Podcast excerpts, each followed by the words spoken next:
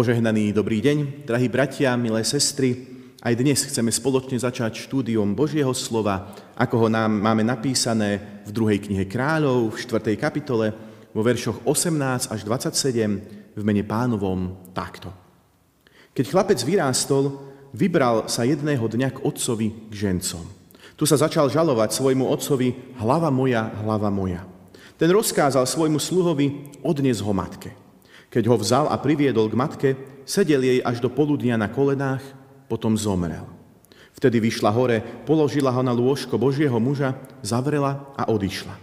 Zavolala si muža a povedala, pošli mi prosím jedného zo sluhov a nejakú oslicu. Pobežím za Božím mužom a potom sa vrátim. Ale on sa opýtal, prečo ideš za ním? Dnes nie je ani nov mesiac, ani sviatočný deň odpočinku. Odvetila, buď na pokoji. Keď osedlala oslicu, prikázala svojmu sluhovi, žeň a výkroč. Kvôli mne jazdu nezdržuj, iba keď ti poviem. Na to sa pobrala a prišla k Božiemu mužovi na vrch Karmel. Keď ju Boží muž zhliadol zďaleka, povedal svojmu sluhovi Gécházimu, pozri, to je tá šunémčanka. Nože jej pobehni v ústrety a opýtaj sa jej, dobre sa máš, dobre sa má tvoj muž, dobre sa má tvoje dieťa? Odpovedala, dobre. Keď prišla na vrch k Božiemu mužovi, objala mu nohy. Amen. Drahí bratia a milé sestry, dnes budeme spoločne pokračovať v sledovaní príbehu ženy zo Šúnemu. Táto žena verila v hospodina a bola spokojná s tým, čo mala. Aj keď bola dlhé roky neplodná, zostala aktívna a slúžiaca. A tak jej pán Boh nakoniec požehnal syna. Jedného dňa keď bol tento syn neskôr s otcom na poli, zrazu pocítil bolesť. Hlava moja, hlava moja, stiažuje sa otcovi. Otec si s ním nevie rady a tak ho posiela naspäť k jeho matke. No a pozrime sa teraz do domu tejto šúnemčanky. Žena, matka, zápasí o život milovaného dieťaťa. Istotne intenzívne volala k Pánu Bohu. No syn jej nakoniec umiera.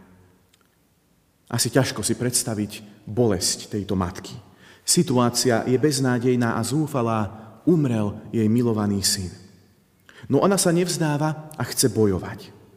Ale čo vlastne môže robiť? A tak si povie, že potrebuje zohnať osla a sluhu na cestu. A tu sa hneď môžeme pristaviť a opýtať sa, prečo neosloví chlapcovho otca svojho vlastného manžela. Môžeme sa dovnievať, že v ňom pravdepodobne nemala naozajstnú duchovnú oporu.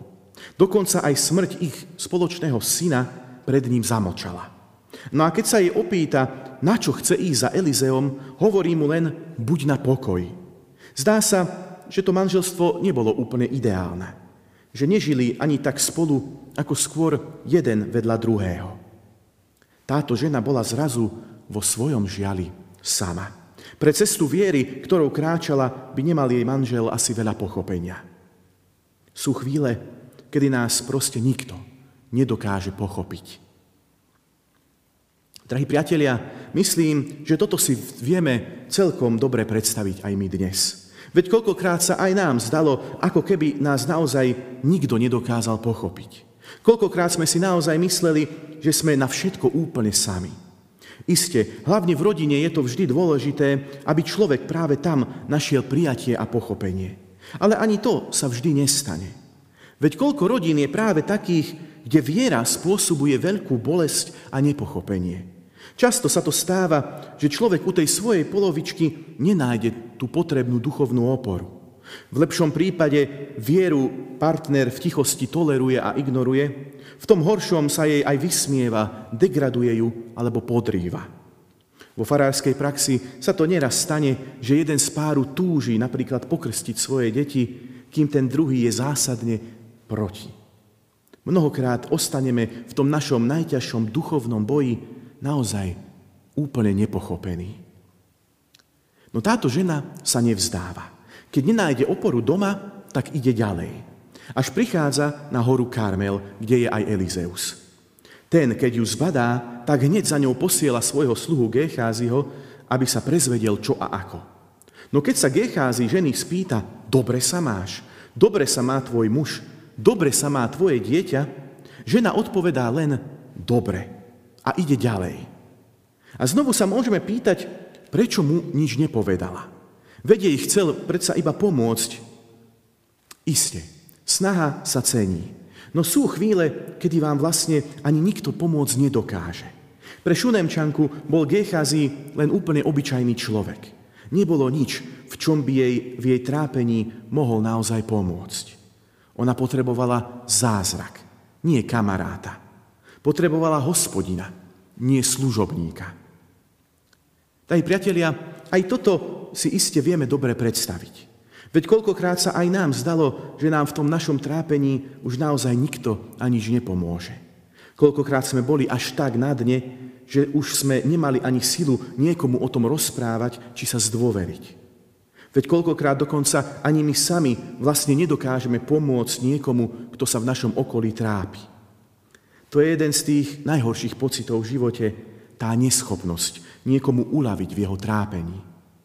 Sú chvíle, kedy aj my potrebujeme priam zázrak. Sú chvíle, kedy nám nedokáže pomôcť nikto iný, len samotný Pán Boh. A tak Šunemčanka Gécházy ho obchádza. Vybehne zvyšok cesty až k Božiemu prorokovi Elizeovi a práve tam padá na kolená. Práve tu, pred týmto Božím mužom, na mieste, kde asi najviac môže cítiť Božiu prítomnosť, vylieva svoje srdce a prednáša svoju prózbu. Pretože to prvé a v istom zmysle aj to jediné, čo táto žena potrebuje, je Pán Boh.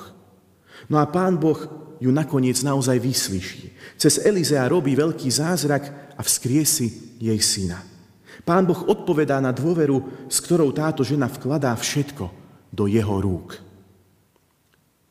Drahí priatelia, každý duchovný boj potrebujeme začínať na kolenách pred Pánom Bohom. Každé životné tápenie potrebujeme v prvom rade predkladať pre tú Božiu tvár. Pretože hospodin nás miluje a túži nám naozaj pomôcť. Aj keď nás možno nie, nikto nedokáže pochopiť. Aj keď nám už vlastne nikto nedokáže pomôcť, Pán Boh nám vo všetkom rozumie a je vždy ochotný a je aj vždy schopný konať zázraky v náš prospech. No musíme začať práve u Neho. Musíme padať na kolená s dôverou, že Božie ruky sú tie jediné, ktoré naozaj potrebujeme. Amen. Pomodlíme sa. Drahý, milujúci nebeský oče, ďakujeme, Pane, za to, že pre teba vždy, pri Tebe vždy môžeme nájsť dôveru a porozumenie vo všetkých výzvach nášho života. Ďakujeme, že aj dnes si môžeme uvedomovať, ako veľmi ti na nás záleží a ako veľmi nás miluješ. Odpust, Pane, že niekedy na Teba aj zabúdame, nehovoríme s Tebou, vkladáme svoju dôveru do úplne iných vecí či ľudí. Pomôž nám vždy pamätať na to, že každé trápenie a každá skúška musí začať na kolenách pred Tvojou tvárou. Amen.